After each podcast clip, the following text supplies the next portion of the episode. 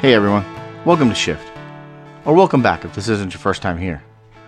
Shift is a daily podcast where the thoughts and insights presented center around shifting expectations and being in a constant state of growth. I believe that radical accountability requires true vulnerability. Hopefully, you find value in the content presented. And if so, I hope that you'll visit the website togetherweshift.com and check out some of the other resources available in the tools section. Now let's get to it. Today's message is short because sometimes there isn't a need to expound on something unnecessarily.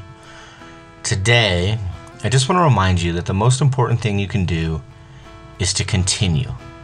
That's it.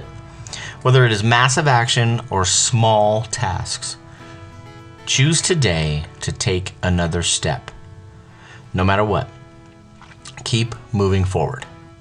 And recognize that forward movement might actually be rest. It may be closing your eyes and visualizing the next few steps. It may be going outside and planting your bare feet in the ground, taking a few deep cleansing breaths.